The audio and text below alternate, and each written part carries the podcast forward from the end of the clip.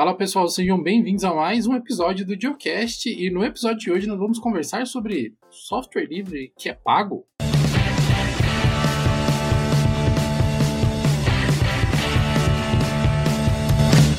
Esse episódio do Geocache conta com o apoio do Geolinux Play, que é a central de cursos do projeto Geolinux. Com apenas uma única assinatura, você se torna membro da nossa comunidade e pode ter acesso a dezenas de horas de conteúdo. Nós temos cursos de GIMP, de apresentações, de Notion, de Simple Note, temos cursos de sistemas operacionais com curso de instalação e também temos o curso introdutório e o curso avançado de Shell Script. O que, que você está esperando? Vai lá, assina, é baratinho, a partir partir de R$19,90 por mês, você tem acesso a esse monte de conteúdo que está sempre sendo atualizado. E tem mais uma coisa que é bem legal também.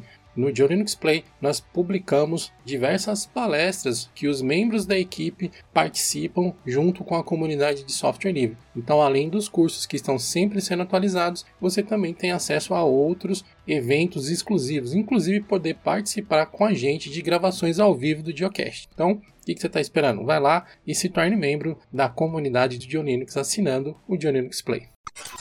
Sejam bem-vindos a mais um Geocast. Aqui é o Ed e hoje eu estou aqui para falar com vocês sobre software livres que são pagos e também um pouquinho sobre modelos de negócios onde você pode aprender como remunerar o seu software livre. Para me ajudar a conversar com vocês sobre isso, estou aqui com o Raul Craveiro, e aí, pessoal, beleza? Essa história de, de software livre pago é mais comum do que vocês imaginam? Eu ia fazer uma gracinha aqui do Raul Craveiro, que eu sempre falo que ele é o apresentador emérito do Geocast, mas ultimamente eu ando pensando que eu preciso fazer umas piadas novas. Então, se vocês quiserem, deixem umas sugestões aí no, nos comentários desse episódio de novas formas carinhosas com a qual eu posso me referir aqui ao meu companheiro de gravação do Geocast, o host emérito do Geocast. Então deixa eu já colocar umas regras. Tá proibido fazer piada de Raul Seixas e Raul Gil. Quero piadas originais, por favor. Isso limita bastante as nossas opções, mas enfim, enfim. Vamos lá, vamos, vamos ser criativos. A monetizar software é uma coisa que exige criatividade. O software proprietário ainda é, é, eu não posso afirmar com certeza que é a maioria no mercado, mas com certeza é uma fatia significativa do mercado e softwares muito importantes como Microsoft Office, Adobe, Corel e tantos outros, né, o AutoCAD, por exemplo, também, são softwares fechados e pagos né? Que algumas vezes eles oferecem ali um, um, uma forma de você degustar. Software livre também pode ser pago, né? É sobre isso que a gente quer falar com vocês aqui, por conta de uma notícia que saiu recentemente de que a Microsoft estaria banindo softwares livres da sua loja, da Microsoft Store, eles estariam impedindo o software livre de serem cobrados na Microsoft Store. Achando que a Microsoft ia banir o software open source da Microsoft Store decorrendo, né, é, essa história, ficou claro que, na verdade, era só uma questão de uma política mal escrita, que eles não, não souberam explicar o, o que é que entrar em vigor, que agora não é que não pode ter software open source ou de que open source não pode ser vendido na, na Microsoft Store. A ideia é que você não, não simplesmente pegue um, um, um grande projeto de código aberto, sei lá, pegar o OBS da vida, e você mesmo que não tem nenhuma relação ali com OBS simplesmente coloque a venda na Microsoft Store, coloca lá, sei lá, 250 reais e lucre em cima disso, sabe? Lucre em cima do trabalho dos outros. É esse tipo de coisa que eles querem evitar. Que é algo que acontece relativamente comum né, na, na Microsoft Store. Tem bastante é, software de código aberto ali sendo vendido que não é pela equipe. E eles querem evitar isso. Só que aí não ficou muito claro de como eles vão fazer para ter esse controle, se é realmente é, vendido pelo, pelo projeto, porque tem muitos desses projetos que, que não é uma, uma instituição principal cuidando e, tipo, tem voluntários, sabe? Tem, tem várias, são várias pessoas separadas trabalhando, às vezes pessoas que nem têm ligação direta entre si, estão ali tra trabalhando e, tipo, não se sabe ao certo como vai ter esse controle. Mas a ideia é justamente essa, sabe? Evitar que pessoas lucrem em cima do trabalho dos outros sem permissão alguma. Essa é uma atitude bastante louvável até da Microsoft. Em outros episódios do Geocast a gente já comentou sobre isso. A gente até citou o caso do GIMP, né? Tem um milhão de opções diferentes dentro. Inclusive, recentemente a gente fez um post no blog comentando que o GIMP estava indo oficialmente para a Microsoft Store. E no post onde o projeto, a, a fundação né, que toma conta do projeto GIMP, estava comentando sobre isso, eles até falavam que um dos motivos deles decidirem publicar um pacote oficial era por conta da grande quantidade de softwares de procedência duvidosa que estavam reproduzindo o GIMP lá dentro. Então, eles até citam alguns casos de softwares maliciosos, né, que roubavam informação dos usuários e que estava lá GIMP. E, em tese, como o GIMP é um software livre, eles copiarem o GIMP e a marca em si não fere nenhuma lei, não fere a GPL, não fere nada. Agora, você utilizar do nome do GIMP para conseguir vantagens sobre os usuários, isso sim é um problema legal em alguns países e, no mínimo, é um problema de ética. É, o problema de, de você simplesmente pegar o, o software e colocar ali não, não é que é tipo, não pode, sabe? Porque é, é um, um, software livre, né? Dependendo de, da, da licença, né? Você tem essa permissão de, de revender, de distribuir. Você pode legalmente fazer isso. Só que a questão é que quando tá ali na Microsoft Store, sei lá, o GIMP ou qualquer outro, vamos usar aqui o GIMP como exemplo, mas tá lá o GIMP sendo vendido por 150 reais. Só que não é a equipe que tá produzindo o GIMP. E ali você tem algum problema, ou vaza um dado, eles estão capturando algum dado, ou eles não dão suporte a alguma coisa, a primeira coisa que a, que a pessoa que comprou vai, vai fazer é reclamar com o pessoal do GIMP. Porque como assim que o software não tá funcionando, ou que você é, não me deu suporte, que, que teve algum problema, que vazou algum dado, sabe? Meio que a culpa acaba caindo em. E não foi na pessoa que fez aquilo. Então, é, acaba gerando esses problemas, sabe? De, de pesar as coisas em cima do pessoal do GIMP. Né? No caso de, de software malicioso também, né? Porque você não tem como ter controle ali, né? Exatamente se, se é malicioso ou não. Porque às vezes é na, na melhor das intenções. Mas nem sempre. E aí, tipo, como que você vai controlar isso, sabe? Então, a ideia é justamente, tipo, no caso do GIMP, ele ter ali um oficial deles. Então, tipo, você quer usar o GIMP? Você vai naquele ali, sabe? Aquele é oficial. Todos os outros, esquece. E, e nas outras pessoas que vendem ali também é para realmente inibir isso das pessoas ficarem se aproveitando do trabalho dos outros e evitar qualquer tipo de golpe ou qualquer problema futuro, né? É bastante complicado isso, porque se tem o mesmo nome, se a interface é a mesma, como que o usuário comum vai conseguir diferenciar entre um e outro, né? entre um software que veio dos desenvolvedores oficiais e um software que veio de terceiros. De certa forma, na minha opinião, eu acredito que essa responsabilidade deveria recair sobre a plataforma em si. A Microsoft deveria criar é, recursos para impedir que esse tipo, que softwares maliciosos se passassem por softwares é, oficiais, por softwares legais, né? Mas essa é uma luta que as empresas vêm travando desde que a, essa, esse lance de App Store foi, foi popularizado. Né? O Android, se você entrar lá, meu Deus do céu, é, é terrível. É melhor do que a Microsoft Store. Né? É, aliás, deixa eu, deixa eu refazer a minha afirmação. É menos ruim do que a, a Microsoft Store, a, a App Store do Android, mas também tem cada bizarrice lá que não dá para acreditar como que alguém conseguiu postar aquele negócio numa loja oficial. A questão da loja do Android é que ele é um pouco mais escondido, né? É, tem muito dessas coisas, mas não, não fica tão à mostra assim. Então, meio que dói menos, digamos assim, sabe? Porque nem sempre as pessoas vão ver isso. Mas na, na Microsoft Store, eu acho que até pela pouca quantidade de aplicativos, então fica muito mais óbvio essas coisas. E assim, é, que bom que a Microsoft está fazendo alguma coisa para mudar isso, mas ao mesmo tempo é o mínimo que eu esperava de um dos maiores sistemas operacionais do mundo, que, que tem uma loja ali central, que estão fazendo investimentos para poder melhorar essa loja, que não tivesse esse tipo de problema, sabe? Que você pesquisar Firefox, tenha 15 versões do Firefox e gente vendendo o manual do Firefox e um monte de coisa assim, sabe? Não, não tem nenhum tipo de, de aprovação manual, sabe? Uma empresa do nível da, da Microsoft, eu esperava bem mais que isso, sabe? Mas é aquela, antes tarde do que mais tarde, né? Sabe? Então, pelo menos alguma coisa está sendo feita. Um problema que a gente viu com a loja do falecido Windows Mobile é que o, o que, entre aspas, gigantescas, prova que uma loja de aplicativos é de sucesso é a quantidade de aplicativos que estão lá dentro. Então, muitas vezes, no comecinho das plataformas, as empresas fazem uma vista grossa gigantesca para poder dizer, ó, oh, temos um milhão de aplicativos publicados na nossa loja. Aí você vai passar a peneira ali, tem tipo 100 mil que presta. Mas a gente sabe que o Google fez isso, a Apple fez isso, o Windows fez isso, a Microsoft, né, fez isso. É, não, de fato, eles têm esse apelo de marketing, né, de falar que temos não sei quantos mil aplicativos. Mas o problema é que isso rapidamente cai, sabe, por terra esse, esse argumento. Porque se a pessoa entra, tipo, beleza, nossa, tem um milhão de aplicativos. A pessoa, não, beleza, vou entrar ali e vou sair pesquisando as coisas que eu preciso.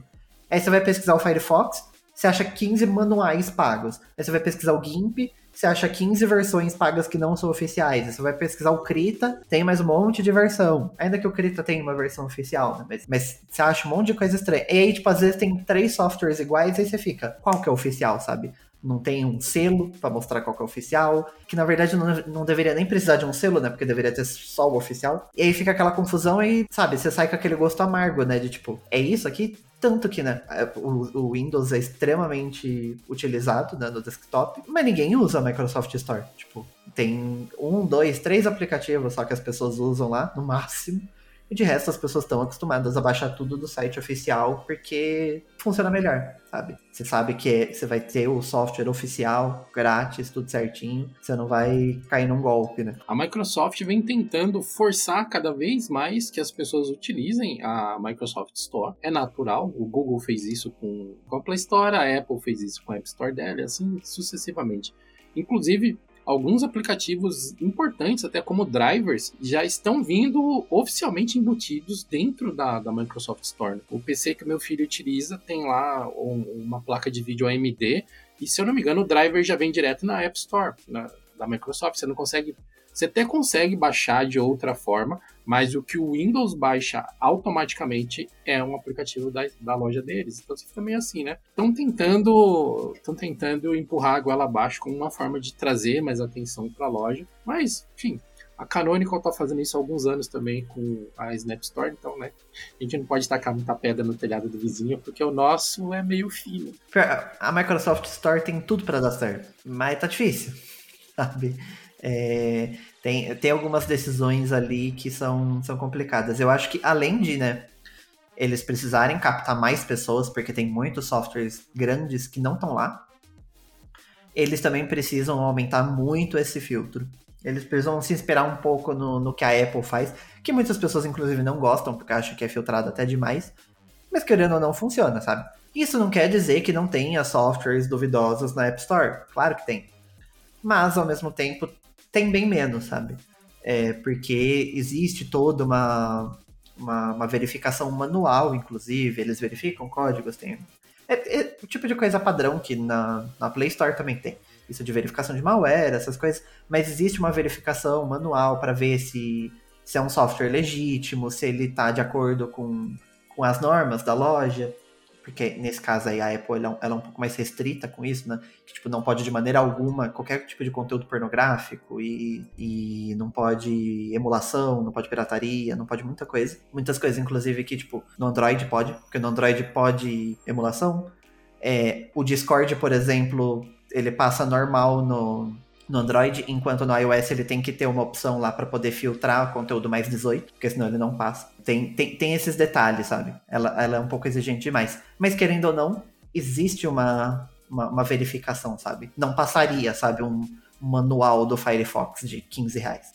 A, a Microsoft precisa um pouco disso, sabe? Para ficar boa essa loja melhorar o nível de confiança, né? Porque não basta a loja ser tecnicamente apurada, ser uma, uma solução que funciona. Inclusive, o Windows eles vem ganhando cada vez mais ferramentas diferentes para você instalar programas, né? Tem o Winget que está conquistando cada vez mais usuários, que quem usa Linux aí já está tranquilaço, né? Porque já utiliza diversas ferramentas de linha de comando para instalar programas, tá? Então não é nenhuma novidade, mas o pessoal do Windows está se deliciando, né? Essa, essa novidade de instalar pacotes, instalar programas pela linha de comando, né? De, de, fato, isso que você falou da, da confiança acho que é muito importante, porque quando eu penso em usar uma loja em vez de ir direto no site, a ideia é que seja mais fácil, né? Só que a, a, partir do momento que você pesquisa por um software e você tem que ficar tomando cuidado se aquele software é legítimo ou se aquele é um golpe, tira todo o propósito, sabe? Porque beleza, se eu quero GIMP, então vou direto no site do GIMP, que ali eu sei que é o oficial. Mas se eu tiver que entrar na loja, ver quem que é o desenvolvedor, ver se é oficial mesmo, ver se tá tudo certo, sabe? Ficar nesse cuidado, sabe? Porque eu posso baixar qualquer coisa aqui que pode estragar o meu computador, se eu bobear, sabe? Você perde totalmente a credibilidade na loja. Eles precisam resolver isso, tipo, e com urgência. Existem diversas lojas de aplicativos do mundo de software livre, como a Snapcraft ou mesmo o FlatHub, né? Que são bastante conhecidos e que tem uma grande quantidade de programas que são publicados por terceiros, porque a própria equipe daquele programa não, não tem tempo, ou não teve interesse, ou ainda não teve a disponibilidade de ir lá e publicar nestas lojas específicas. Então, não é difícil você entrar, principalmente no Snapcraft, eu acho, e você encontrar um programa que foi empacotado por eles mesmos, pela própria equipe do Snapcraft. E, de novo, não tem nada de errado com isso, mas nessas lojas especificamente, elas não estão tentando faturar em cima do trabalho de outras pessoas, sem deixar claro que aquele programa é uma cópia, por assim dizer, está se utilizando apenas do, do, direito que o software livre garante das pessoas copiarem as fontes. Quando você entra na Snapcraft ou no FlatHub, você também tem que tomar um certo cuidado com as coisas que você está instalando, porque existe algumas bizarrices nessas lojas também. O mundo Linux não está livre disso não, mas é bem menos e a chance de roubar o seu dinheiro é menor. É, é que no Linux eu acho que tem mais pessoas olhando isso, sabe, se policiando e cobrando. E, e né, tirando a loja do Elementary, nenhuma das outras, tipo, tem a opção de pagar, então não tem tanto isso de pessoas tentando dar golpe para conseguir ganhar dinheiro. Então isso meio que dá uma inibida, sabe? Não não, não tira 100% da chance de algo ruim acontecer, mas dá uma boa diminuída. O que não quer dizer também que tem que tirar a possibilidade de ganhar dinheiro, não, não é isso também. Mas, mas querendo ou não, ali dá, dá uma, uma cortada, sabe? Enquanto na, na da Microsoft tem muita gente realmente tentando dar golpe para ganhar dinheiro, pra ganhar dinheiro fácil, sabe? Você joga lá um software que não é seu ou um, um PDF e tá fazendo dinheiro fácil, sabe? Tá certo? Não tá, mas tá, tá acontecendo, sabe? É, e eu acho que de fato tem algo tipo a Snapcraft Team lá na, Microsoft, sabe? Tem uma equipe da Microsoft que entra em contato com as empresas e fala: olha, posso empacotar o seu software aqui? Tipo, a gente vai ter todo o trabalho. E colocando softwares ali, desde que tenha toda a autorização, sabe? Eu acho que isso ajudaria demais, sabe? Porque já ficou claro, sabe? Que se depender do desenvolvedor, muitos deles não vão querer colocar lá, porque não vale esforço, porque o usuário não está acostumado a baixar as coisas da loja. Então, tipo, tanto faz, sabe? Mas se a própria Microsoft fizer esse trabalho e tipo, tiver tudo certo ali, para o desenvolvedor às vezes vale a pena, né? Porque é, é mais uma, uma opção ali para baixar o software dele e ele não ter o trabalho. Nesse aspecto, especificamente, tem um, um ponto aí que eu, eu sempre cito ele em algum momento. O Windows ainda é a, o ambiente desktop mais utilizado no mundo. Então, eu acredito que uma das melhores formas de você ajudar a disseminar o conhecimento de que o software livre é uma opção viável em muitas coisas é você mostrar para a maior quantidade possível de pessoas.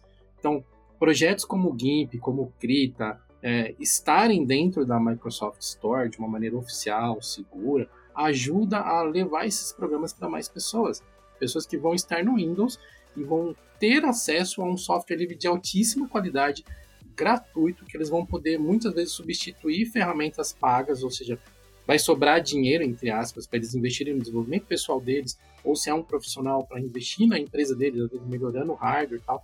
Então, cara, eu, eu sou muito a favor de que os desenvolvedores de software livre procurem formas de levar os seus softwares para essa outra plataforma. Principalmente os que já são multiplataforma por natureza, porque já é multiplataforma. E você estar lá dentro não é que você está fazendo um favor para a Microsoft, você tem que ver do outro lado.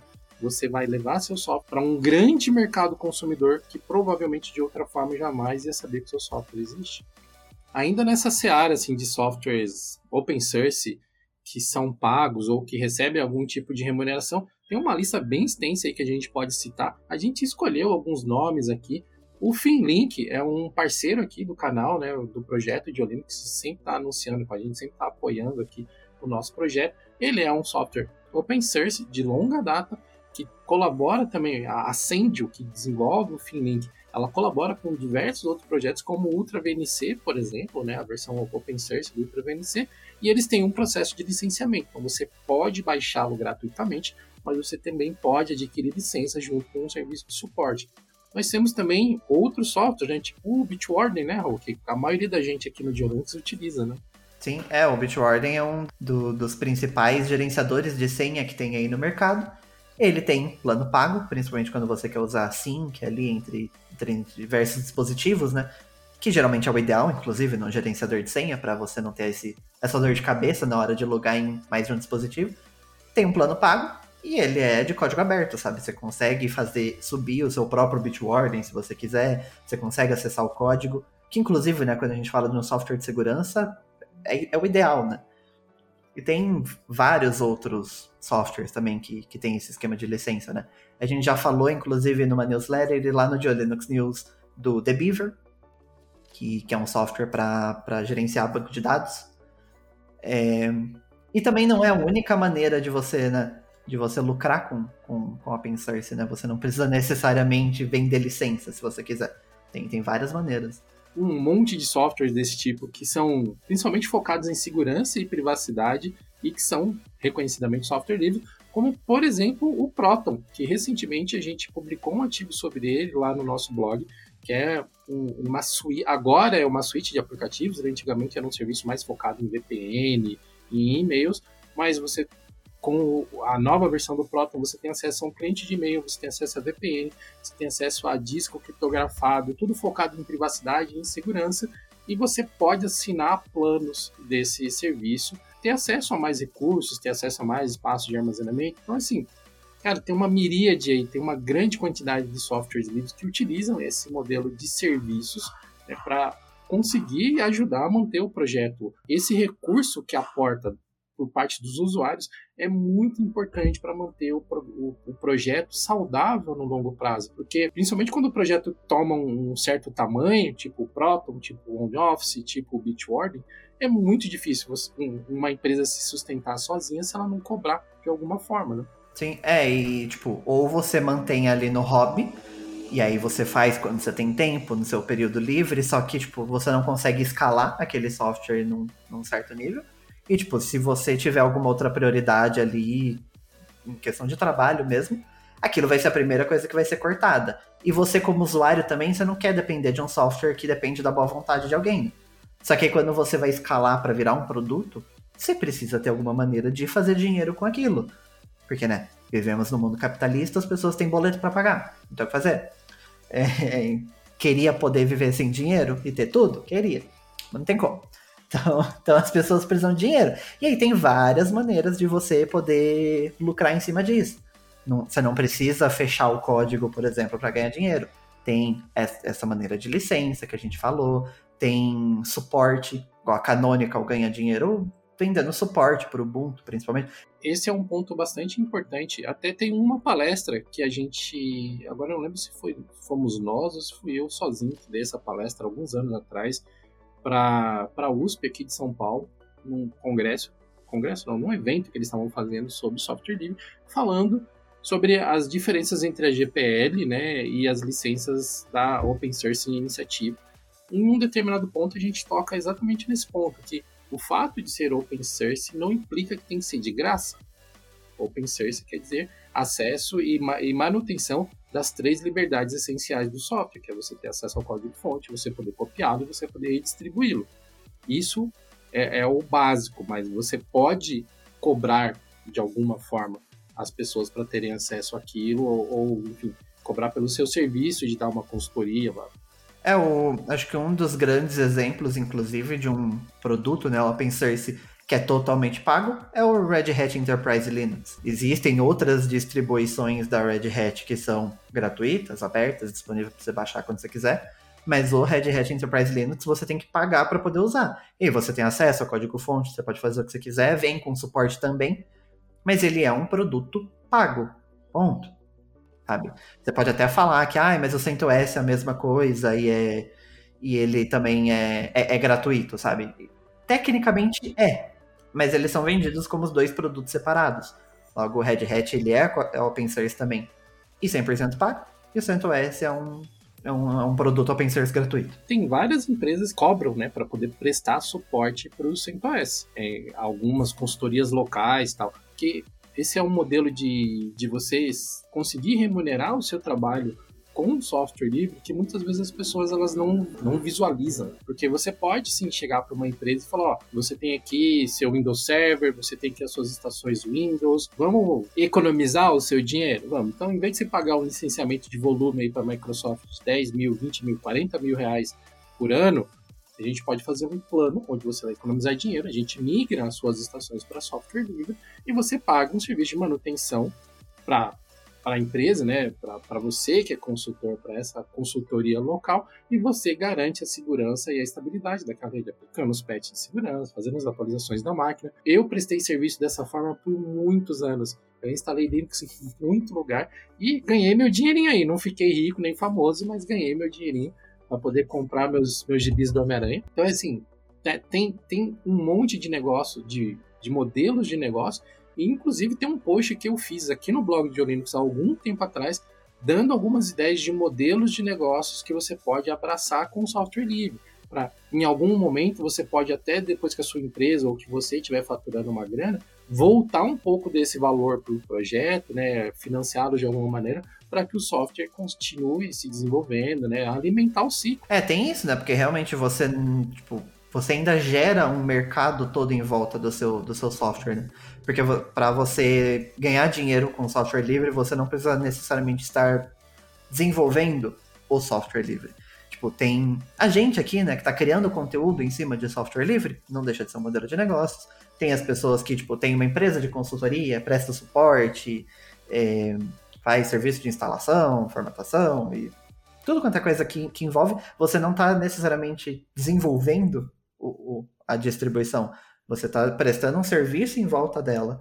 Então, tipo, você cria todo um mercado ali, dependente daquela, daquela distro, sabe? É, e, e, isso é bem legal, sabe? Não, você não precisa ir necessariamente para o caminho mais óbvio, que é, tipo, trabalhar numa distribuição Linux, sabe?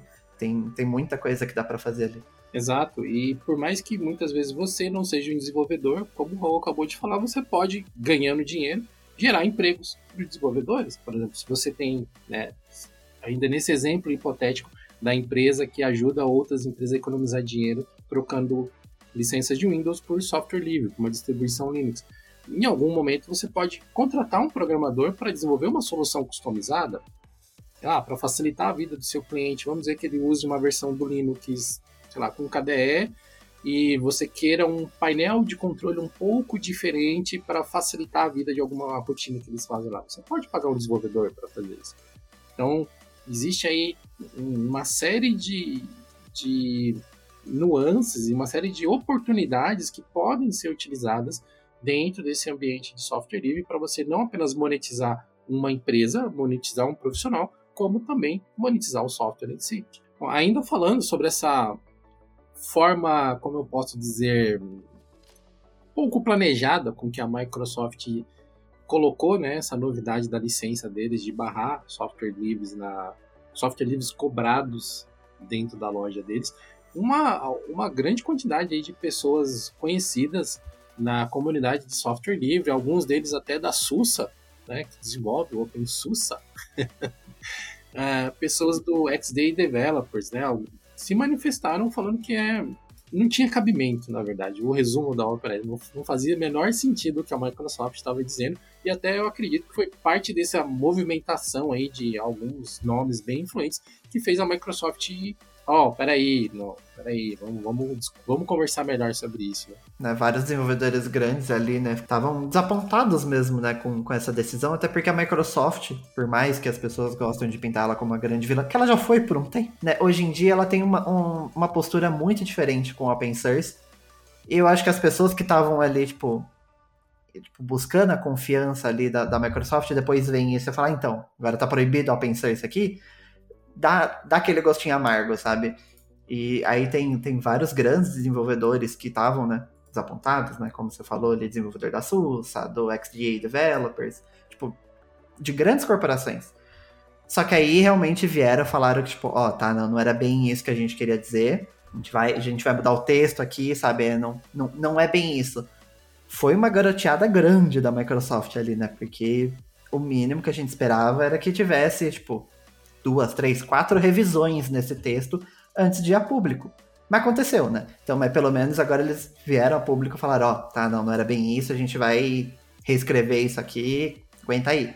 Sabe? Mas que foi uma garoteada grande, sem dúvida foi. Se tem uma galera que você não pode pisar na faixa, é o pessoal do software livre, porque são cricas. A Microsoft, então, É tipo você pintar um alvo uhum. na sua uhum. cara, você publicar alguma coisa, se você é da Microsoft, independente do seu cargo lá dentro, se tem Microsoft no seu e-mail e você publica qualquer coisa relacionada ao software livre, meu amigo, tome muito cuidado com o que você está postando, porque pode ser a melhor das intenções possíveis, como nesse caso eu até acho que é uma boa intenção, apesar da maneira desastrosa ali como eles lidaram com isso no começo, mas no fim vai ser bom, sabe, para os projetos e para os usuários principalmente que vão ter menos chances de ser feito de otário, ser feito de besta numa, numa loja que muita gente confia cegamente. Não está aqui no Windows, é lógico que é, que é de confiança, né? Tem aqui o, o, o GIMP de 299 reais. É lógico que é a versão oficial. Cara, não faz sentido. A Microsoft jamais deixaria né, o GIMP de 299 reais ficar na loja dela. É, é, é, o tipo de coisa que eles deveriam tomar muito mais cuidado. Tanto a parte deles publicarem essa, essa, esse texto, né, falando disso, quanto de fato a parte de liberar esses softwares na loja, porque realmente, tipo, a partir do momento que tá na Microsoft Store, você vai colocar isso nas costas da Microsoft, porque se eles liberaram é porque tá tudo bem.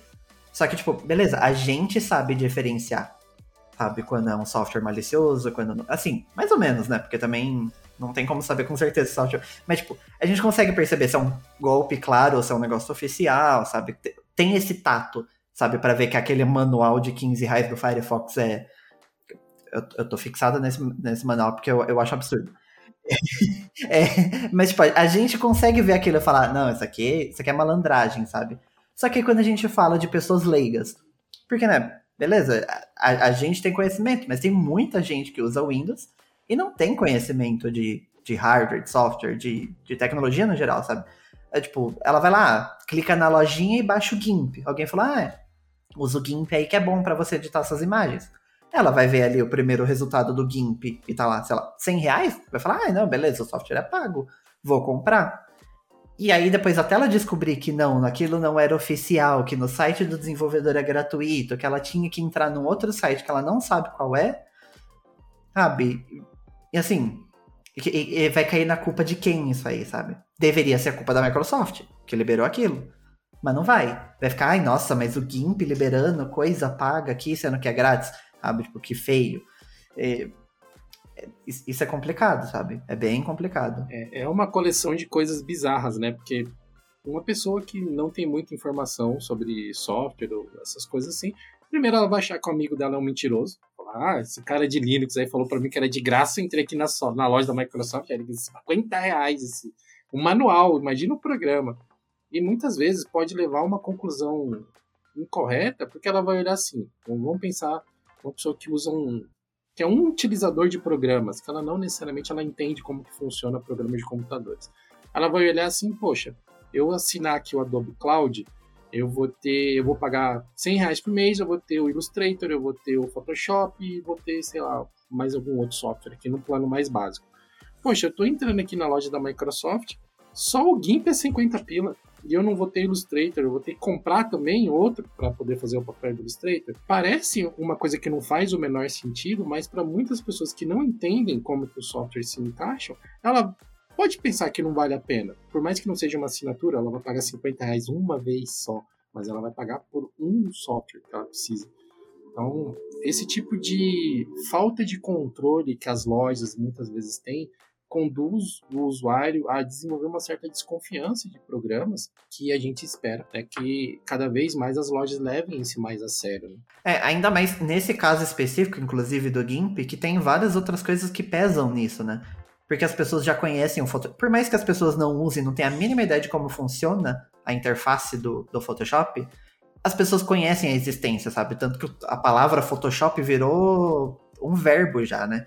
Tipo, ah, não, essa imagem é tipo, não é mais montagem, essa imagem é Photoshop. Mas isso aqui é Photoshop. Ah, é Photoshop aí para mim essa imagem, sabe? Tipo, as, as pessoas sabem a existência do Photoshop e as pessoas ouvem aquilo e acham que aquilo é super bom, né? Porque, nossa, olha, a capa da revista é Photoshop. Então, tipo, é, é, é coisa de gente grande. Aí você vai falar, ah, você tem o GIMP, que eu nunca ouvi falar, de 50 reais, o Photoshop por 100.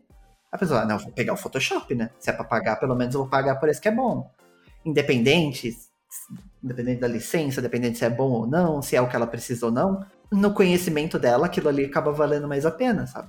Só que a gente sabe que o GIMP é gratuito, que ele pode ser tão bom quanto, dependendo do que a pessoa for fazer, sabe? É, a, a gente tem esse conhecimento. As pessoas mais leigas não necessariamente, sabe? tudo isso acaba pesando, sabe? É... E, e, não é nem culpa do GIMP. Eu vou fazer uma aspas aqui, porque eu concordo que não é culpa do projeto. Não é culpa no sentido canônico da palavra, por assim dizer.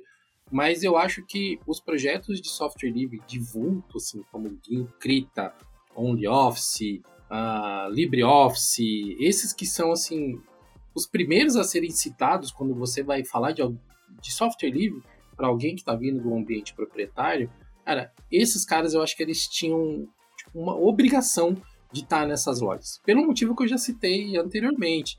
Porque eles vão aparecer para muito mais pessoas e eles podem servir de porta de entrada para as pessoas perceberem que existem outras opções. Que elas podem utilizar o LibreOffice, que é muito bom, é uma suíte fantástica e é gratuita e é open source. Elas podem utilizar o GIMP, o Krita, o Darktable, o, sabe, o Darktable para substituir o Lightroom da Adobe, por exemplo, o Blender para substituir qualquer programa 3D, o Maya, por exemplo.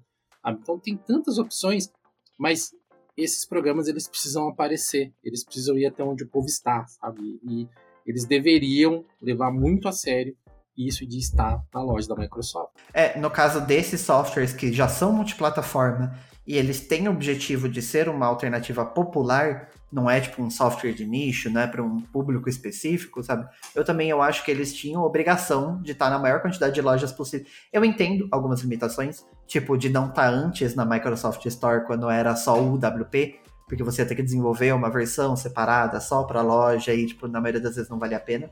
Mas hoje é literalmente você colocar lá o seu mesmo software que está disponibilizado no site, colocar lá. Então eu acho que hoje já não tem mais desculpa. Entendo ainda, sei lá, no caso de não estar tá na, na Mac App Store, porque aí é pago. É 100 dólares por ano. Tipo, ainda acho que é possível ter uma movimentação ali entre a comunidade para receber doação para isso. Acho que é possível, assim. Nem sempre vale a pena, mas existe essa possibilidade, sabe? Podia pelo menos tentar. Mas, mas aí eu acho que até ok. Ainda mais que dentro do, do cenário de macOS não é tão comum as pessoas usarem a Mac App Store porque ela é tão, tão abandonada quanto a, a Windows Store, né, para ser sincero. É... Então, mas eu, eu, também acho que eles tinham que, que, que, tipo, tá no máximo de lugares possíveis, sabe? Porque a ideia é ser popular. Então, esteja onde as pessoas estão. Mas também, ao, mes ao mesmo tempo, tipo, beleza, vai ter o... Tem o GIMP lá agora, tem, tem Krita, pode ter OnlyOffice, mas até que ponto vai, isso vai impedir de ter outras versões de GIMP lá, para poder confundir, sabe? Que aí é culpa da Microsoft, sabe? Tipo, se tem um GIMP, tem que ter só o GIMP. Tipo, o GIMP. Você pode ter outras coisas para o GIMP. Mas, tipo, o software GIMP tem que ter um só, sabe? Não faz sentido ter mais de um. Ainda mais se tem um oficial. Pois é. Enquanto a gente tava conversando, eu fui dar uma pesquisadinha lá na loja da Microsoft. Eu pesquisei pelo Blender, porque eu me lembrava que o Blender, ele tinha alguma coisa com a Microsoft Store. Então, se você entra na Microsoft Store e pesquisar apenas por Blender, para mim aqui apareceu um que chama Blender, que aparentemente é o pacote oficial, mas não tem uma forma simples de você saber se aquele pacote é oficial ou não. Enfim, a única coisa que, que pode te dar uma dica se aquilo é oficial ou não é porque o, o empacotador desse cara é a Blender Foundation. Então existe uma chance grande desse ser o pacote oficial. Mas se você pega um cara de uma pessoa de extrema má fé, nada impede ela colocar a Blinder Foundation e você achar que é a mesma coisa, né? E ser, ser enrolado. E aí, olha só, correndo um pouco mais para baixo, nós temos lá Video Editor Render for Blender, custando R$ 7,45. Tá na promoção, aproveitem, porque o preço normal dele é R$18,45. nós temos um Complete Tutor for Blender, por R$16,62. Promoção também, porque o preço dele é R$36,95. E enfim, esse é só para citar alguns exemplos. E tem mais versões do Blender, todas publicadas na loja, sabe? Então, pô, gente, né? O Microsoft, vamos dar uma força aí. Isso quando essas coisas não aparecem antes do Blender, né? Tem, tem essa questão, porque se eu tô pensando no Blender, a primeira coisa que tem que me aparecer é o software sabe? É, tinha que dar um destaque maior para quem é o empacotador. Se é um empacotador oficial, ter um verificado ali. Às vezes até, tipo, por exemplo, a Blender Foundation, a gente consegue validar que eles são confiáveis. Então, tipo, ter alguma facilidade de não precisar, sei lá, de, de validação manual em cada update, talvez, alguma coisa assim, sabe? Ter, ter um apelo, sabe, para ter isso, sabe? Ter vantagens para quem é verificado e destacar quem é verificado e, tipo, deixar claro quando não é também, sabe? Porque se você vê lá o Blender empacotado por, tipo, José da Silva, sabe? Não sei, mas é Blender Foundation, é outra história, sabe? Tipo, GIMP, ah, por Team GIMP, sei lá, e não por Maria, Joana, sei lá. É, tem, tem, tem, que, tem que destacar isso, sabe? Tem, tem, tem que deixar claro, sabe? Que, ó, isso aqui é oficial. Que, que inclusive a Snapcraft tem isso, sabe? Eu acho que no, no FlatHub também tem. Quando, no, se bem que no FlatHub fica um pouco mais escondido, mas, mas tem isso, sabe? Se é, se é o desenvolvedor oficial, tá o nome lá e tá um checkmark. Se, se é alguém aleatório, tá lá também, ó. Isso aqui não é oficial. Deveria até ter um aviso, inclusive, ó, isso aqui não é empacotado pela equipe oficial. Use com cautela, sabe? Bom, pronto. Você pode usar, mas tá alerta, sabe? Eu fico com a sensação de que a gente tá chovendo no molhado, sabe? Porque, meu, esse lance de lojas de aplicativos já é, já é uma coisa tão anos 2000 que, cara, sinceramente, é. é assim, cara, por que, que a Microsoft ou por que, que qualquer outra empresa que tem uma loja de aplicativos já não está aplicando essas coisas que são óbvias. Você tem que ter formas de validar se aquele software é de uma fonte confiável ou não, se é do proprietário por direito ou não. Sabe? Existem uma série de, de nuances que a gente já está discorrendo sobre elas aqui há quase uma hora, mas as empresas elas têm que ter estrutura para lidar com isso.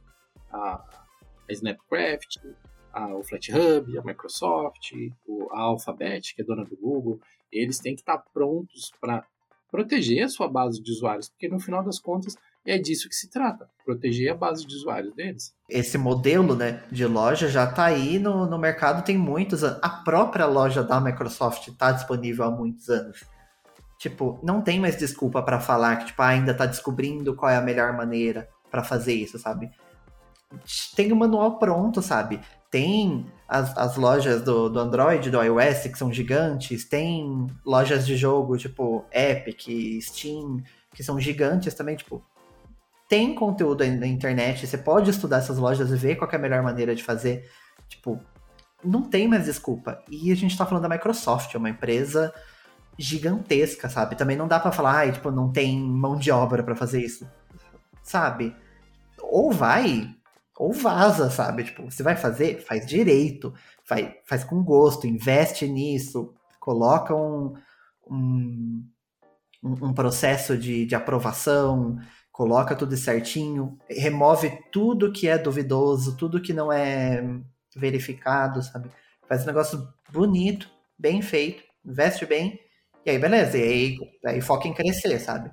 Se não, tira a loja, fala, ah, não tem, você quer baixar software? Baixa do, do site do desenvolvedor. Ó, você usa aqui o Edge que a gente tem, que já está instalado, vai no site do Spotify, vai no site da Vint Resolve, vai no site do, do GIMP e baixa, sabe? sabe? Porque por muito tempo o Windows sobreviveu sem loja. Se for para fazer mal feito, não faz, as pessoas vão continuar baixando as coisas. Tem que fazer direito. Eu acho que é bastante importante essa discussão. Eu até queria aproveitar para citar aqui nominalmente o John Peter CB, e o Fizes19, que são dois usuários lá do nosso fórum de Linux, que também postaram essa notícia lá no fórum e compartilharam algumas informações. Então, se você que é, usu que é usuário do Geocast, se você que é um ouvinte do Geocast ou que você que está vendo é, essa conversa aqui no, no, nosso canal de clips, não se esqueça de visitar lá o nosso fórum, plus.geolinux.com.br, se inscreve, é totalmente gratuito. Lá você pode trocar informações com outras pessoas que curtem software livre ou que curtem software e tecnologia de maneira geral. A gente é bastante inclusivo em relação a isso. Então, a gente ajuda quem está com dúvida de Windows, quem está com dúvida de Mac. O que a gente mais quer é que as, as pessoas consigam aproveitar o quanto que a tecnologia pode ser disruptiva na vida delas, o quanto que a tecnologia pode agregar, independente da tecnologia, desde que, é lógico, seja uma coisa legal. Tá? Eu acho, Raul, que esse é um, um ótimo momento para a gente fazer também aí um jabazinho do nosso canal de clips, né? Fala aí, como que tá indo o canal de clips? Recomendo demais que vocês vão lá dar uma conhecida no, no Dia Linux Clips, se vocês ainda não viram, youtube.com.br. A gente atualmente está com quatro vídeos por semana, toda segunda, quarta, sexta e sábado às 11h30 da manhã. A gente tem vários tipos de conteúdo, tem tutoriais, tutoriais tipo para você fazer de tudo quanto é coisa, tem tutorial ensinando a, a instalar o Zorin, instalar a Pop OS, é, utilizando software para gerenciar mídia, tem tem tem um, um, vídeo ensinando a usar o Matomo, que é uma alternativa privada ao Google Analytics, tem, tem de tudo.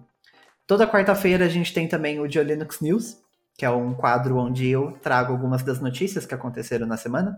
Toda quarta-feira, 11h30. Inclusive, se você está ouvindo esse, esse episódio aqui no, no dia que saiu, vai, vai ter lá um, um Dio Linux News novinho para você. Inclusive, você pode, você pode começar na toda quarta-feira, vai lá, assiste o Dia Linux News, quando acabar você já vai, já vai ter um, um Geocast novo para ouvir. Então eu, eu recomendo demais que vocês vão lá, se inscreve, assiste, tem bastante conteúdo legal. Tem os cortes do Geocast lá também. Tem o, o, os Geocasts que vocês ouvem por aqui, tem vários cortes lá com vídeo para você que quiser ver a, a, nossa cara enquanto a gente fala, inclusive. Tem, tem vários cortes bem legais, o pessoal tá gostando bastante. Sai lá também toda semana. Recomendo demais. É, pessoal, e nós estamos atualmente com 17.100 inscritos no canal de clips. A gente está com uma meta ousada aí de bater 20 mil, ou quanto antes, 20 mil né, inscritos lá no canal. Então, se você é um ouvinte aqui do Geocast e ainda não acompanha o nosso canal de clips, vai lá, se inscreve que você vai dar uma força muito grande para o nosso projeto. Nós estamos preparando muitas coisas novas, muitos conteúdos novos e o tamanho do canal nos ajuda a viabilizar isso, porque, como vocês sabem, a gente é, conta com parcerias, com empresas para a gente poder anunciar e levar conteúdos diferenciados para vocês, conteúdo que ensinam vocês a aproveitarem melhor a tecnologia ou usarem elas de formas criativas. Então, se você ainda não é inscrito no canal, visita lá. E se você também não é inscrito no nosso canal principal, que é youtube.com.br também se inscreve lá. É tudo gratuito, você não gasta nada, você vai receber as notificações quando nós publicarmos conteúdos novos e você ajuda a gente pra caramba. Pois é, Raul, a gente conversou bastante aqui com o pessoal sobre formas de monetizar software livre, essa confusão aí que a Microsoft fez. Você quer mandar algum recado final aí pro pessoal? Queria agradecer a todo mundo que acompanhou a gente nesse episódio, que ouviu a gente. É, vocês ajudam demais o projeto. Mais uma vez, vão lá conferir o de Linux Clips, que tem vídeo meu lá também. Se quiserem, acho que vocês vão gostar bastante. Beleza, beleza. Novamente, muito obrigado a todos vocês que nos acompanharam até aqui e nós nos vemos no próximo Diocast.